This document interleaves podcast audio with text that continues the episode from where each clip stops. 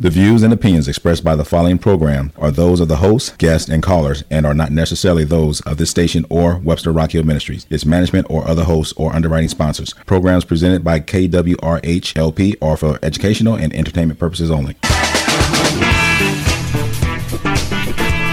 Well, hello, listeners in listener land. This is Arnold Stricker. Ellie Wharton is not on assignment and she's not in the studio, but she's busy doing some other things. This is In Tune, a two hour weekly broadcast which focuses and reflects on issues that impact and connects our community in the greater St. Louis area. Our topics include the arts, crime, education, employment, faith, finance, food, history, housing, humor, and justice. In studio today, we have uh, several guests in our 11 to 11:30 hour. We have Tom Ridgely and Naima Randolph in studio today from Shakespeare Festival St. Louis. Welcome to In Tune. Thanks, Arnold. Thanks for having us. We're also live on Facebook. Hello, Facebook people, mm-hmm. and it's great to have you guys here. And Tom, this is your third visit. You're you're like. Uh, wow we're getting to be good You're friends. an alumni here. we appreciate you being here. And you are the uh, executive producer of the Shakespeare Festival. You're going to be directing the Love's Labor's Lost, which is going to be happening uh, very shortly here in Forest Park at the festival. And Naima, you are actually going to be in that production, aren't you? Yes, I play Moth. You play Moth. Mm-hmm. Okay, so t- uh, explain what Moth the, the role of Moth is? uh, Moth is the page boy to one of the characters, Don Adriano de Armado. Mm-hmm. um, and he is very playful and kind of a trickster, very sarcastic, but very witty and intelligent as well. Okay, all right. Probably the smartest character in the play. Would you agree? Yeah, I would definitely agree.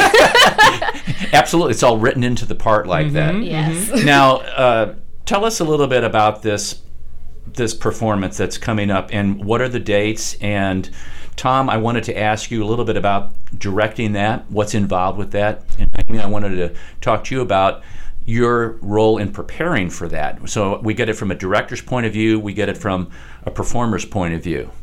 So tell us a little bit about this. What is this play about?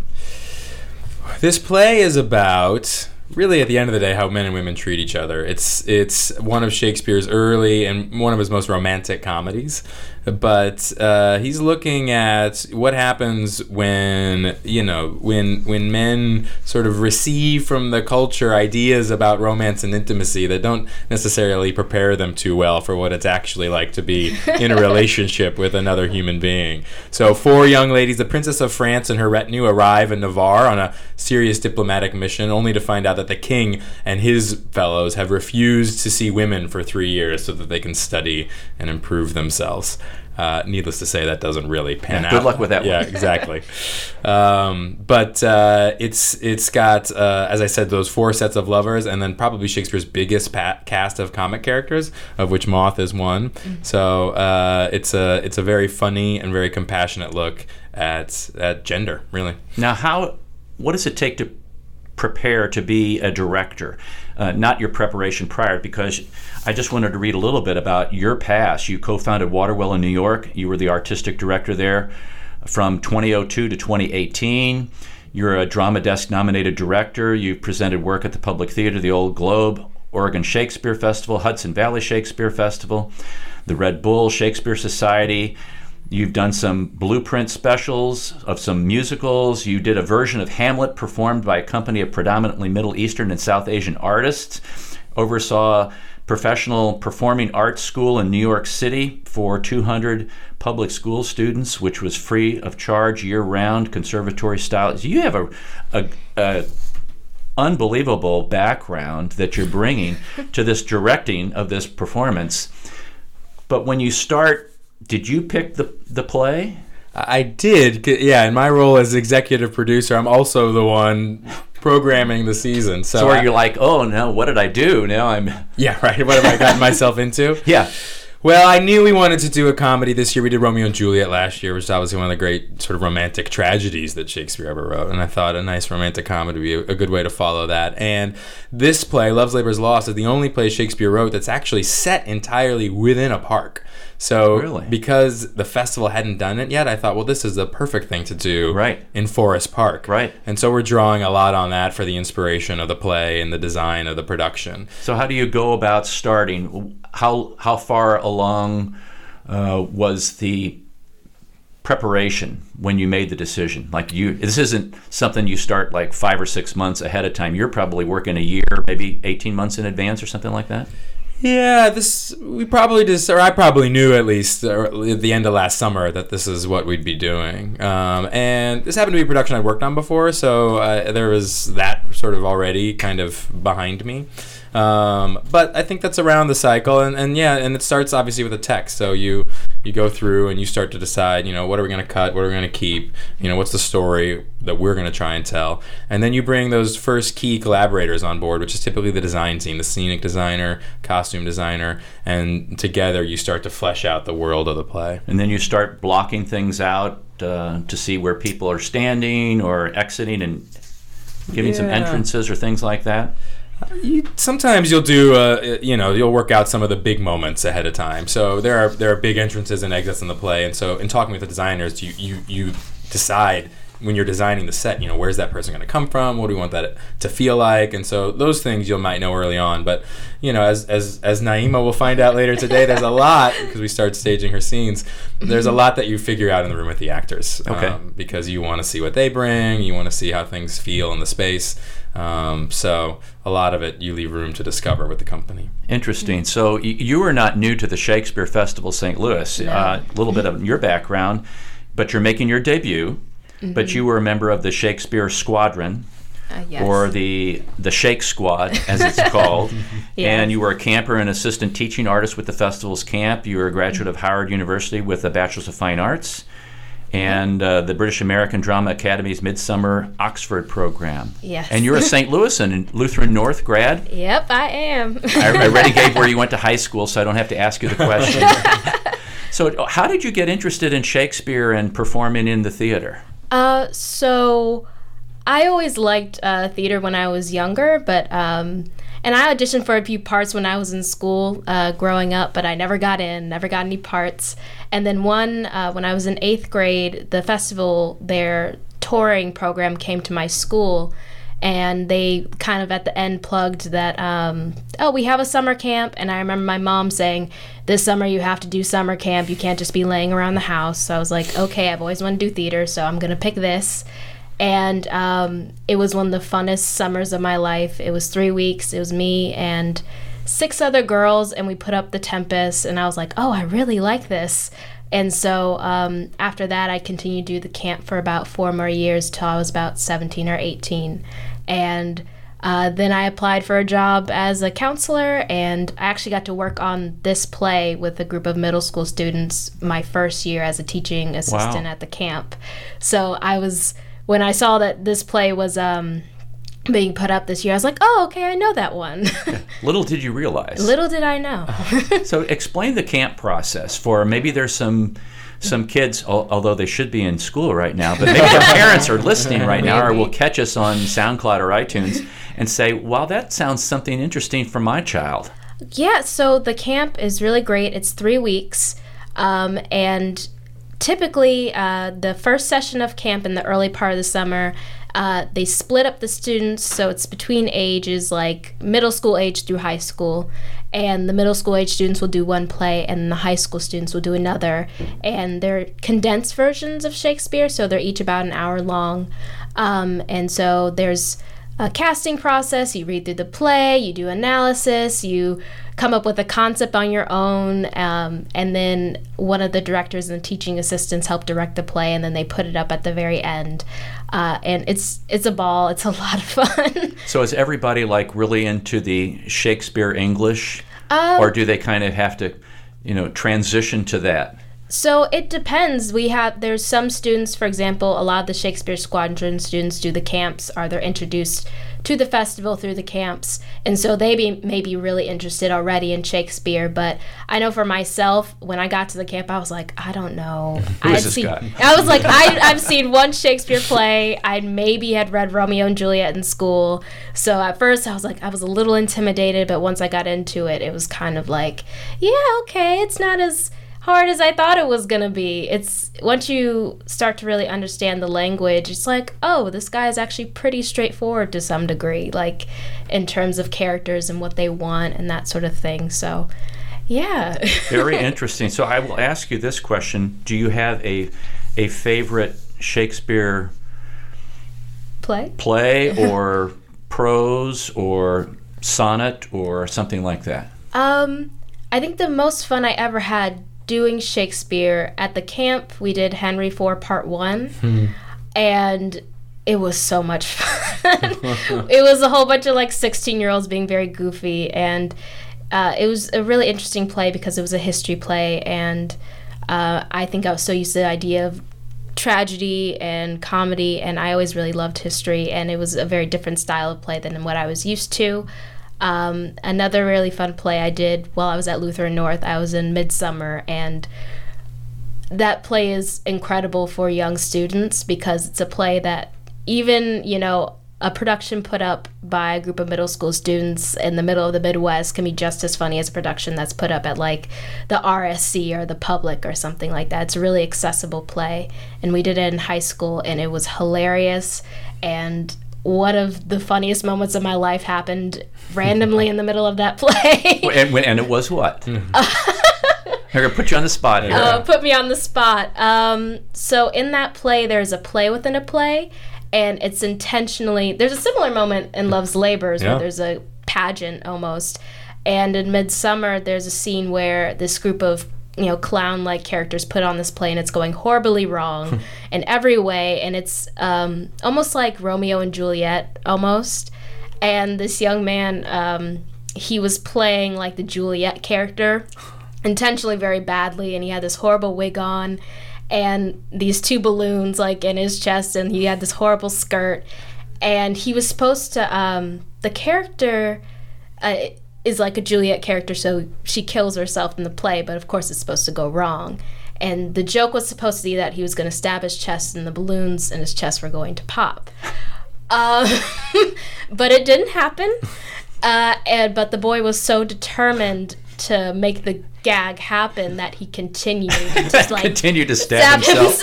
Oh my god. until he got so frustrated and his wig had already fallen off and he like ripped the balloon out of his chest and he starts like wrestling with this balloon and we're all on stage just dying and the people in the audience are dying and eventually this character who plays a lion come he came out on stage just frustrated. He had a pair of scissors and he just popped the balloon and walked off and we were all just cracking up and this happened every night until the very last night when he finally popped the balloon and he just stopped mid-scene and was just like oh my gosh It happened. it happened Amazing. So, Tom, do you have a, a, a, a funny moment like that in your career?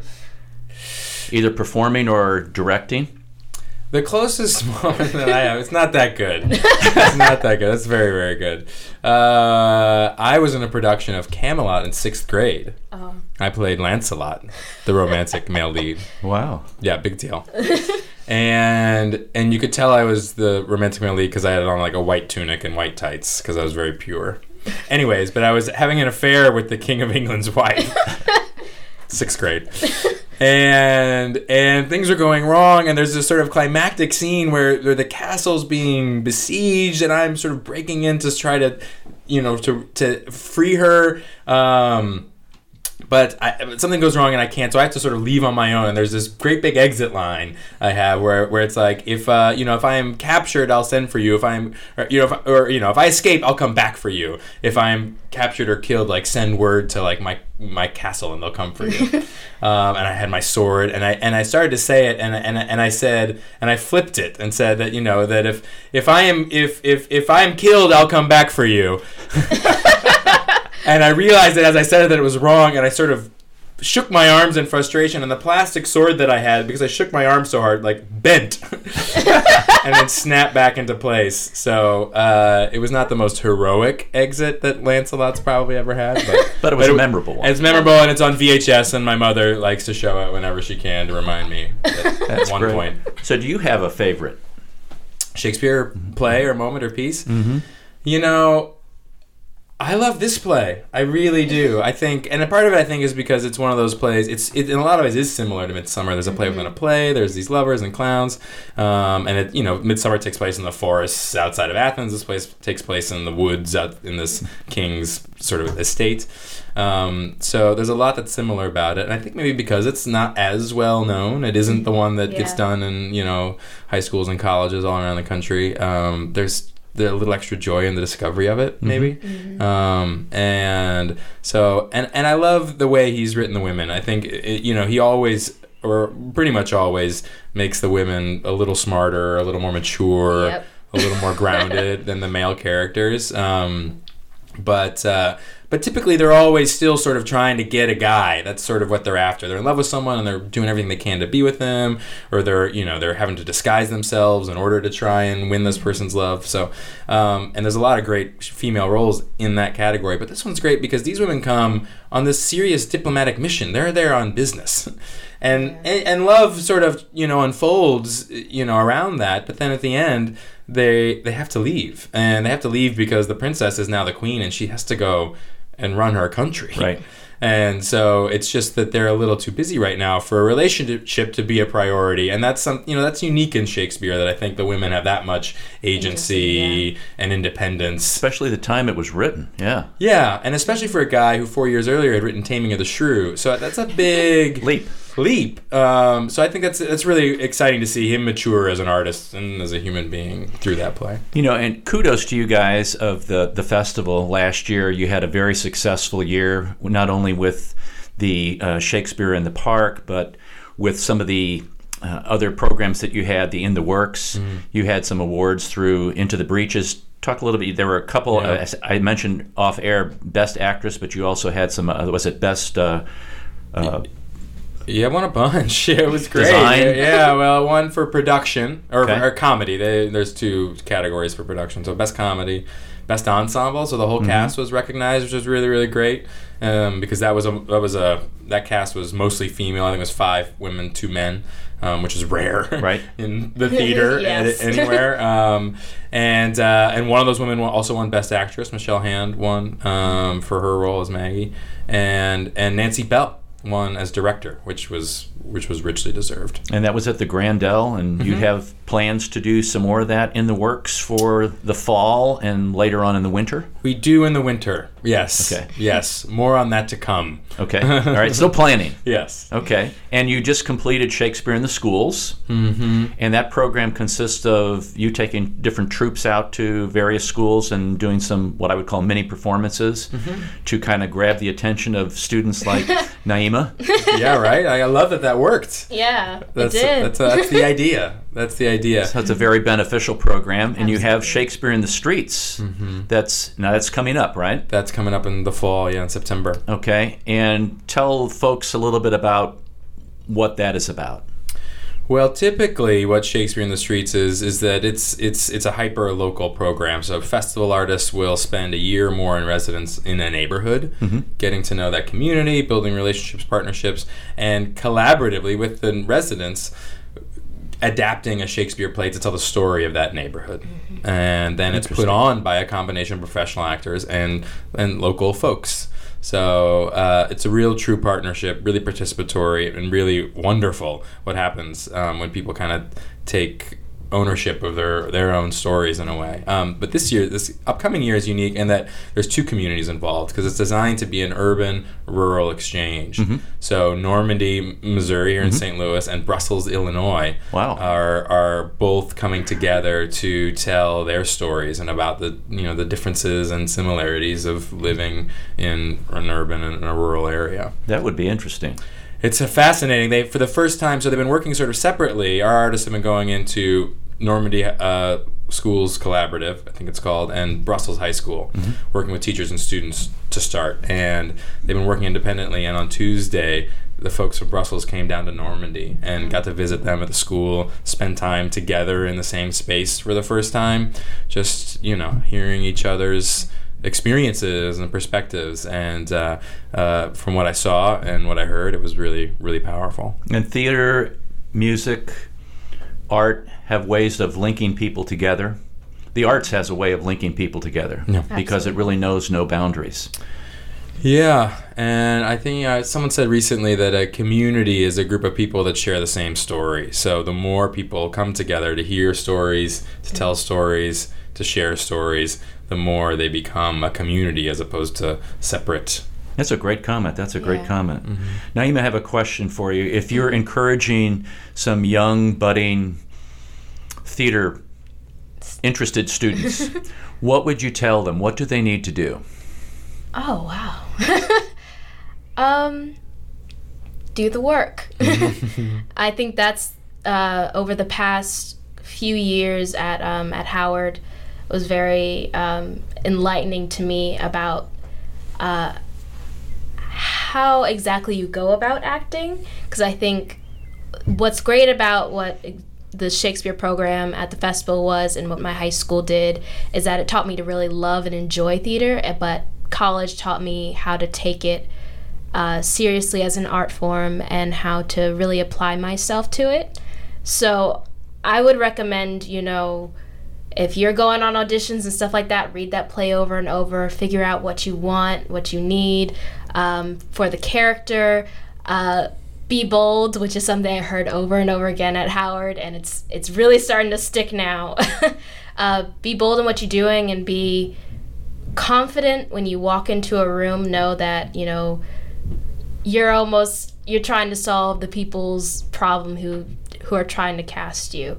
So don't walk into a room thinking, "Oh, they're better than me," blah blah blah. Like, no, you guys are collaborators, and you know, if you get rejected, it's fine. Then maybe that wasn't for you. Um, but there's always there's always a place for you in some sort of art. I'll say that. That's that's great advice. It is. That's very mature advice, and it actually mimics advice I've heard from many many people. Is learn to know your craft. Yeah. Don't don't shortcut it there's no way to shortcut it. and shortcut take it seriously. yeah. yeah. Tom, what are some uh, goals you have for the for the festival? Uh, ongoing goals in years to come. The goals, I think, are always the same. How can we bring more and more people into the art making process so that so that the voices and the stories being told are are are inclusive? And then how do we bring more and more people into the, the audience or the you know the spectator piece of the equation? Um, because theater, as we were talking about earlier, is its whole reason for being is to try to kind of bring folks together, bridge those divides, make those connections, and, and, and, and tell the stories that, that we all share, regardless of who we are or where we're from. And so, for me, a big part of that, I think, is thinking expansively in a geographic sense. For I think for a lot of the focus for the last 50 years in the arts has been how do we make this? It's been too expensive, right? Theater tickets, concert tickets, they cost an arm and a leg. How do you make it available to people who can't afford it? Um, but there's another piece of that, which is there's people who may not have access to high quality artistic experiences because of where they live.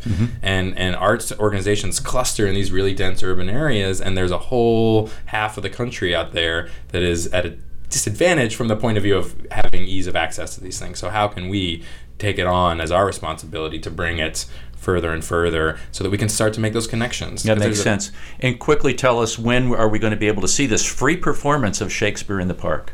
Performances start May 29th and they run through June, June 23rd in the Glen and Forest Park, And they start uh, around 8 p.m. 8 p.m. Okay, very, very good. Well, we appreciate it, Tom, you being here. Naima, thank, Thank you for you. being here. This is Arnold Stricker with Ellie Wharton of Intune. You're listening to KWRHLP 92.9 FM, your community radio station in Webster Groves, Missouri.